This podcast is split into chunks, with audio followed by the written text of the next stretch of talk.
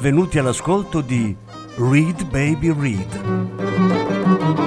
un programma di reading letterario radiofonico a cura di Franco Ventimiglia e Claudio Desser. Voce Franco Ventimiglia. Regia Claudio Tesser.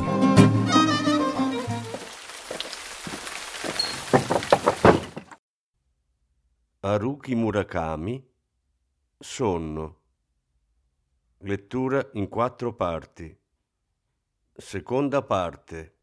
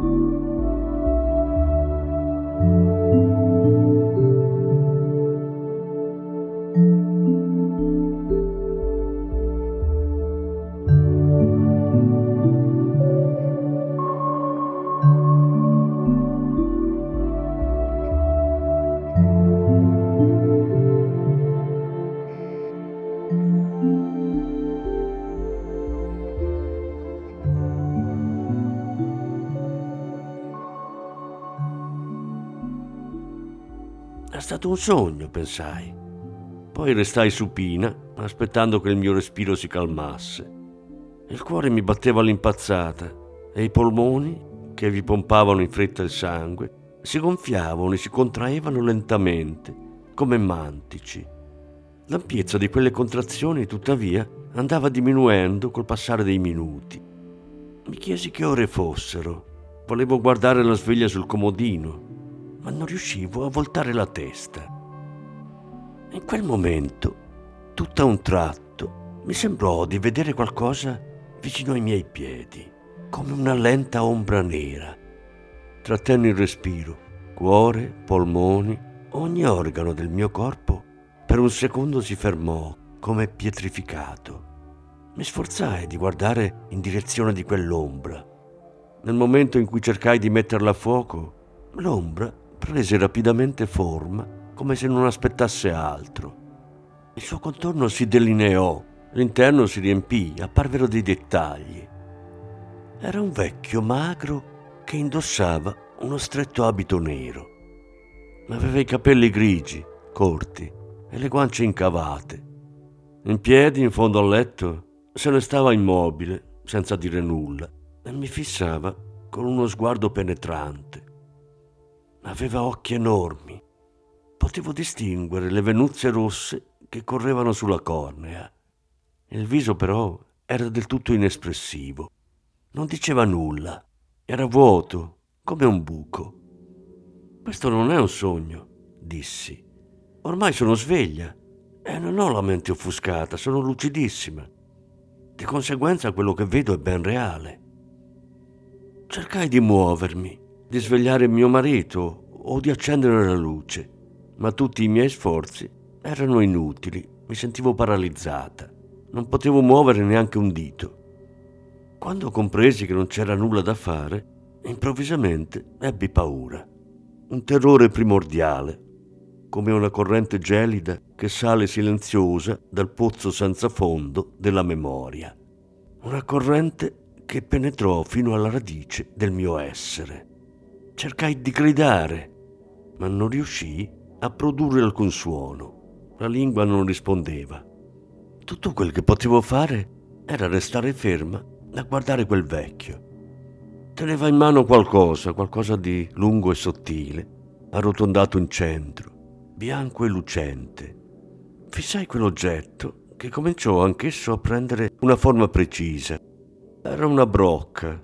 Il vecchio, in fondo al letto, teneva in mano una brocca di foggia antiquata, poi la sollevò e prese a versarmi dell'acqua sui piedi. Però io non la sentivo sulla pelle, vedevo lui che la versava, ne sentivo il rumore, ma sui piedi non sentivo niente. Il vecchio continuava imperterrito. La cosa strana era che per quanta acqua versasse, la brocca non si vuotava. Cominciai a pensare che i miei piedi sarebbero marciti e si sarebbero disfatti. Nulla di sorprendente che imputridissero con tutta l'acqua che prendevano. Ma quel pensiero mi era insopportabile. Chiusi gli occhi e gridai più forte che potevo. La mia lingua però non riuscì a spostare l'aria. Il grido rimase dentro di me. Risuonò silenziosamente all'interno del mio corpo, lo percorse tutto e bloccò il cuore. Nella mia testa per un attimo tutto divenne bianco. Il grido penetrò in ogni singola cellula. Qualcosa dentro di me si sciolse e morì. Rimase solo il vuoto le cui vibrazioni, come la luce di un'esplosione, assurdamente bruciarono alla radice tutte le cose da cui dipendeva la mia esistenza.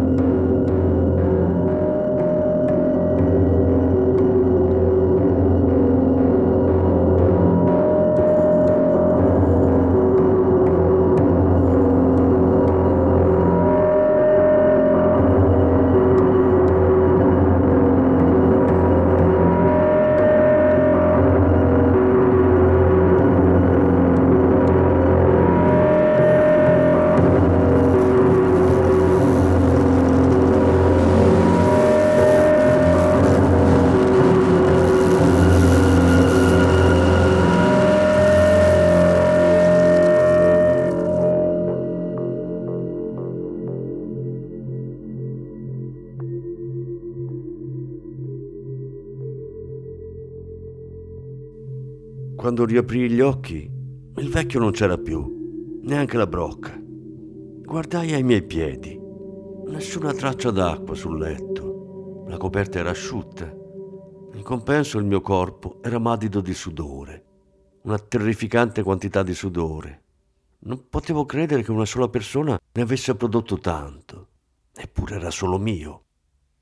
Piegai ad una ad una le dita. Poi provai a muovere le braccia, le gambe, feci ruotare le caviglie, i fianchi. Ogni cosa bene o male funzionava, anche se non alla perfezione. Dopo aver controllato attentamente che ogni parte del mio corpo fosse a posto, mi alzai a sedere. Esplorai con lo sguardo la stanza, fiocamente illuminata dalle luci della strada. Il vecchio non si vedeva da nessuna parte. La sveglia sul comodino segnava mezzanotte e mezza. Ero andata a dormire poco prima delle undici, quindi avevo dormito solo un'ora e mezza circa. Nel letto, di fianco, mio marito era profondamente addormentato. Respirava senza rumore, come se avesse perso conoscenza. Quando dorme non lo svegliano neanche le cannonate. Mi alzai, andai nel bagno, mi tolse gli indumenti intrisi di sudore e li infilai nella lavatrice. Feci una doccia. Mi asciugai presi dall'armadio un pigiama pulito e lo indossai. Poi accesi la lampada in salotto, sedetti sul divano e mi versai un bicchiere di cognac. È molto raro che io beva. Non sono del tutto astemia come mio marito. Da ragazza bevevo abbastanza, ma da quando mi sono sposata ho smesso.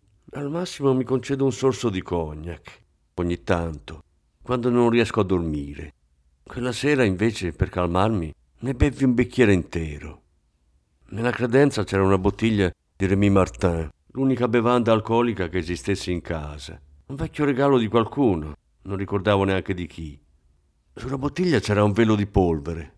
Ovviamente non possediamo i bicchieri adatti, così versai il cognac in un bicchiere normale e lo bevi a piccoli sorsi. Tremavo ancora leggermente, ma la paura a poco a poco stava passando. Mi dissi che doveva essere stata una sorta di paralisi provvisoria. Non mi era mai successo, ma una mia amica d'università una volta aveva provato la stessa cosa.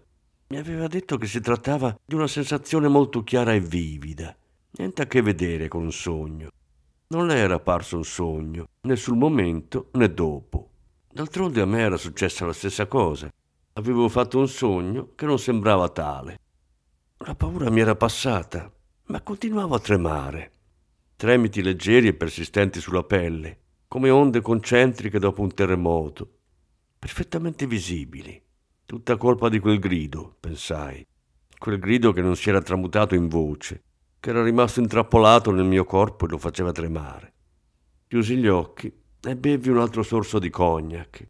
Sentivo il calore scendere lentamente dalla gola allo stomaco, una sensazione molto reale. Tutto un tratto ebbi paura che fosse accaduto qualcosa a mio figlio. A quel pensiero il cuore riprese a battermi all'impazzata. Mi alzai e corsi nella sua stanza. Era profondamente addormentato, una mano sulla bocca, l'altra distesa di fianco. Anche lui dormiva come un sasso. Mi sistemai meglio le coperte. Il fenomeno che avevo sconvolto il mio sonno, qualunque cosa fosse, aveva colpito solo me. Mio marito e mio figlio non avevano sentito nulla. Tornai nel soggiorno, camminai un po' avanti e indietro. Non mi sentivo affatto insonnolita. Pensai di bere un altro sorso di cognac, ma ad essere sincera ne avrei bevuto volentieri più di uno Volevo riscaldarmi, calmare i nervi e riempirmi di nuovo la bocca di quell'odore forte e penetrante. Esitai un po', poi rinunciai. Non potevo ubriacarmi fin dal mattino. Rimisi la bottiglia nell'armadio, portai il bicchiere in cucina e lo lavai. Poi tirai fuori dal frigo delle fragole e le mangiai. Mi accorsi che il tremito della mia pelle era quasi cessato. Chi poteva essere, mi chiesi, quel vecchio vestito di nero? Non ricordavo di averlo mai incontrato in vita mia. Anche i vestiti che indossava erano strani, una sorta di tuta aderente, ma a guardar bene di foggia antica. Mai visto qualcosa di simile? E poi gli occhi, iniettati di sangue, senza un battito di ciglio. Chi era? E perché mi versava dell'acqua sui piedi? Che motivo aveva di farlo? Non ci capivo nulla. Non mi veniva in mente nessuna spiegazione. La volta in cui la mia amica era stata colta da paralisi, si era fermata a dormire dal suo fidanzato. Era profondamente addormentata quando le era apparso un uomo sulla cinquantina, dall'aria adirata, che le aveva detto Vattene subito via da questa casa. Lei però non era riuscita a muoversi, si era solo sentita inondare di sudore. Doveva essere il fantasma del padre del suo fidanzato, pensò. Non c'era dubbio, che le ordinava di andarsene.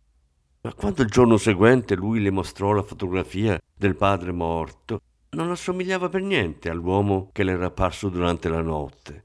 Probabilmente era molto tesa, ne concluse. Per questo sono rimasta paralizzata. Io però non ero affatto tesa. Inoltre ero in casa mia, dove non c'era nulla che mi minacciasse. Perché diavolo avevo sperimentato quella sorta di paralisi? Scossi la testa. Meglio smetterla di pormi domande. A cosa serviva? Avevo semplicemente fatto un sogno molto realistico. Senza rendermene conto, dovevo aver accumulato fatica. Tutta colpa del tennis Due giorni prima al centro sportivo, uscendo dalla piscina, avevo incontrato un'amica che mi aveva invitato a fare una partita con lei. Forse avevo giocato troppo. Per un po' braccia e gambe mi erano rimaste molli. Dopo aver mangiato le fragole, mi sdraiai sul divano e provai a chiudere gli occhi. Sonno zero.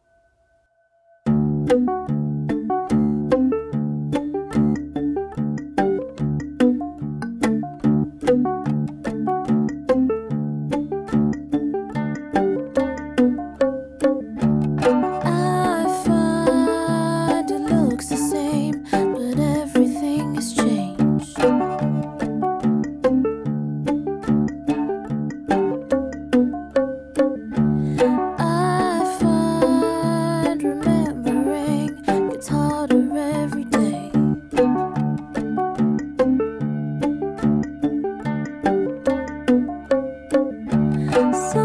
Sometimes I still believe who I pretend to be.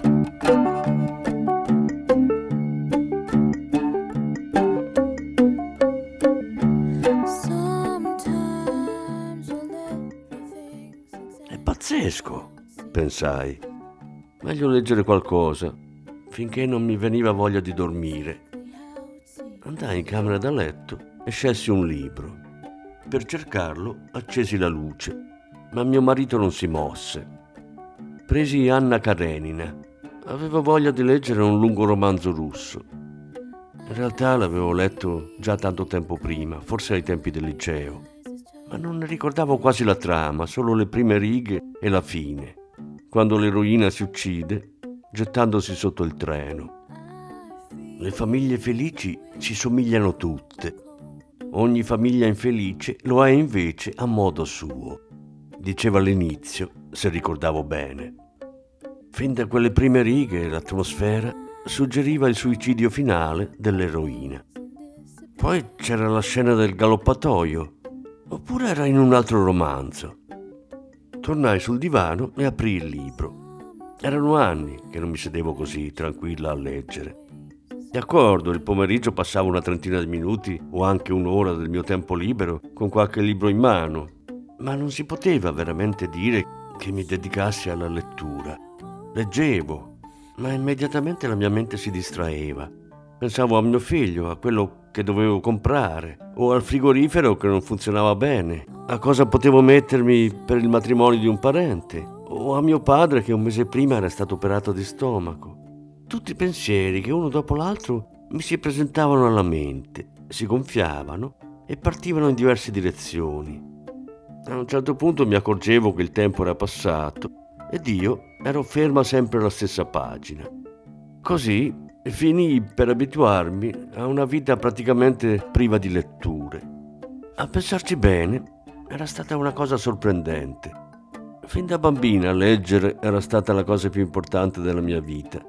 Già alle elementari avevo letto tutti i libri della biblioteca scolastica e spendevo in libri quasi tutta la mia paghetta. Per comprarmi quelli che desideravo risparmiavo sui soldi della mensa. Alle medie, al liceo, ero l'unica a leggere tanto. Ero la terza di cinque figli. Nei miei genitori, lavorando entrambi, dovevano occuparsi di troppe cose. Nessuno in famiglia badava a quello che facevo, potevo leggere quanto mi pareva. Partecipavo sistematicamente a ogni concorso che avesse a che fare qualcosa con i libri. Era il premio a farmi gola, un buono da spendere in libreria, e di solito lo vincevo. All'università mi ero iscritta alla facoltà di letteratura inglese ed ero molto brava. Mi ero laureata a pieni voti con una tesi su Catherine Mansfield il mio professore mi aveva suggerito di iscrivermi al corso di dottorato. Io però a quel punto volevo entrare nella società. Sapevo benissimo di non essere il tipo della studiosa, semplicemente mi piaceva leggere. E poi, anche se avessi desiderato continuare gli studi, la mia famiglia non aveva certo i mezzi economici per permettermelo. Non è che fossimo poveri, ma dopo di me c'erano altre due sorelle per questo, una volta laureata, avrei dovuto uscire di casa e rendermi indipendente. Avrei dovuto guadagnarmi da vivere con le mie mani, alla lettera. Quando era stata l'ultima volta che avevo davvero letto un libro? E di che libro si trattava? Provai a pensarci, ma era fatica sprecata. Non mi ricordavo il titolo. Mi chiesi perché la vita di una persona dovesse subire un cambiamento tanto radicale Dov'era finita quella ragazza che leggeva come un'invasata? Quel tempo e quella passione tanto forte da potersi quasi considerare anormale. Cos'erano ormai per me? Eppure, quella notte, riuscii a concentrarmi su Anna Karenina. Voltavo le pagine assorta nella lettura, senza pensare a nulla. Dopo essere arrivato ad un fiato al punto in cui Anna Karenina e Vronsky si incontrano alla stazione di Mosca, misi un segno alla pagina e andai di nuovo a prendere la bottiglia di cognac. Me ne versai un bicchiere e lo bevi. Quel romanzo, contrariamente alla prima volta che l'avevo letto, mi sembrava ben strano.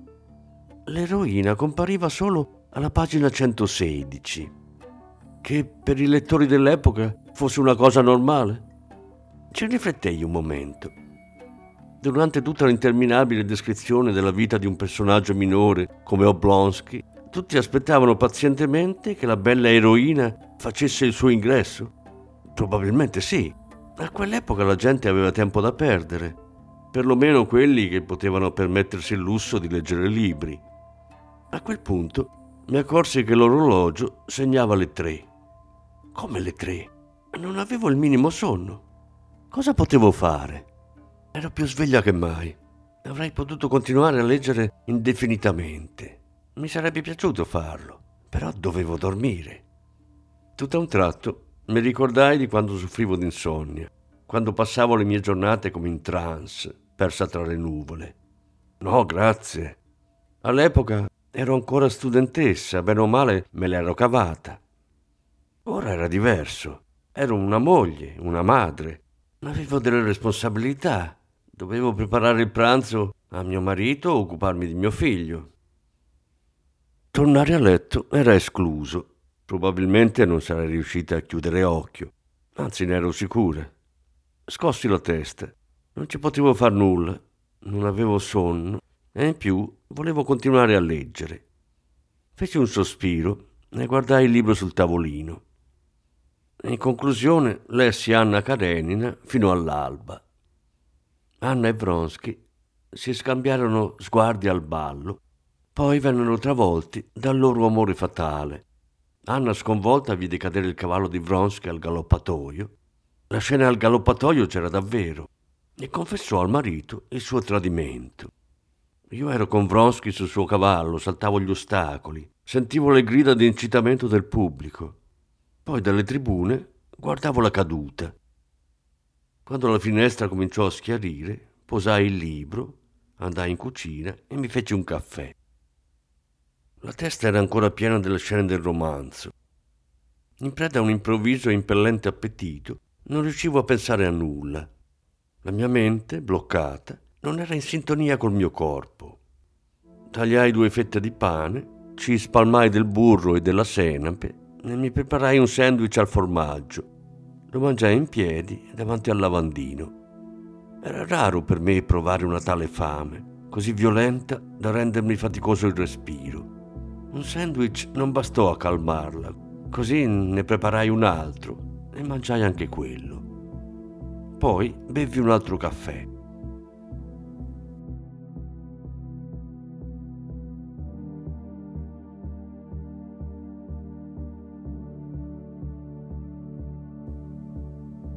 Non dissi nulla a mio marito di quella paralisi notturna, né del fatto che ero rimasta sveglia fino al mattino. Non è che volessi tenerglielo nascosto, ma non mi sembrava necessario raccontarglielo. Non avrebbe cambiato nulla e in fin dei conti non riuscire a dormire per una notte non era un dramma. Succede a chiunque ogni tanto. Come ogni giorno, versai il caffè a mio marito e feci bere a mio figlio il suo latte caldo. Mio marito mangiò una fetta di pane tostato, mio figlio dei cornflakes.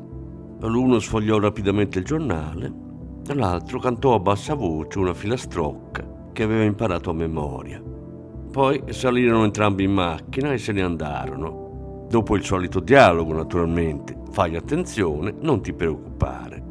E il solito saluto con la mano. Usciti loro, andai a sedermi sul divano. Cosa mi conveniva fare? Cosa dovevo fare, cosa era indispensabile fare. Andai in cucina, aprì il frigorifero e ne controllai il contenuto. La spesa me la potevo risparmiare, non sarebbe stato un problema. Pane ce n'era, latte anche.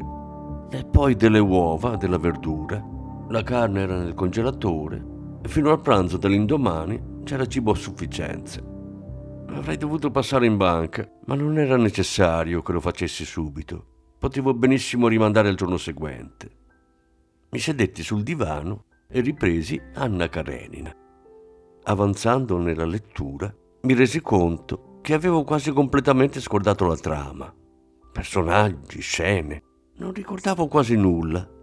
Era come leggere un libro nuovo. Strano, pensai. Quando lo avevo letto la prima volta, mi aveva sicuramente emozionata. Eppure nella mia testa non ne restava traccia. Non serbavo ricordo alcuno di quel fremito, di quell'onda emotiva. Quand'è che si era placata, che era svanita? E tutto il tempo incredibile che all'epoca avevo passato a leggere, che significato aveva? Chiusi il libro e per un po' mi concentrai su quel problema, però non riuscivo a darmi una risposta. E a poco a poco finii col non capire nemmeno su che cosa stessi riflettendo. Tutto a un tratto mi accorsi che stavo osservando svagatamente la strada fuori dalla finestra. Scossi la testa e ripresi a leggere.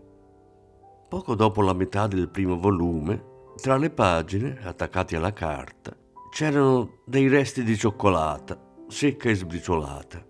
Di sicuro la stavo mangiando mentre avevo letto quel passaggio. Quando ero al liceo mi piaceva sgranocchiare qualcosa leggendo. A dire la verità, da quando sono sposata, anche la cioccolata non l'ho più toccata. In casa non tengo cose dolci, a mio marito non piacciono e a mio figlio non ne do quasi. Guardando quelle briciole vecchie di dieci anni, ormai bianche, mi venne una voglia irrefrenabile di cioccolata. Volevo gustarmela leggendo Anna Karenina, come una volta. Sentivo che ogni singola cellula del mio corpo anelava disperatamente a un pezzo di cioccolata.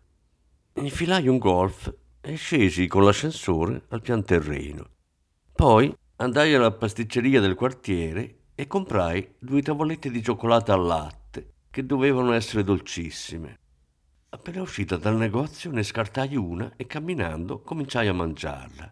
Il suo gusto particolare mi si diffuse in bocca. Sentii quella dolcezza pura pervadermi il corpo da capo a piedi. Nell'ascensore ne morsi un altro pezzo e il suo profumo riempì la cabina.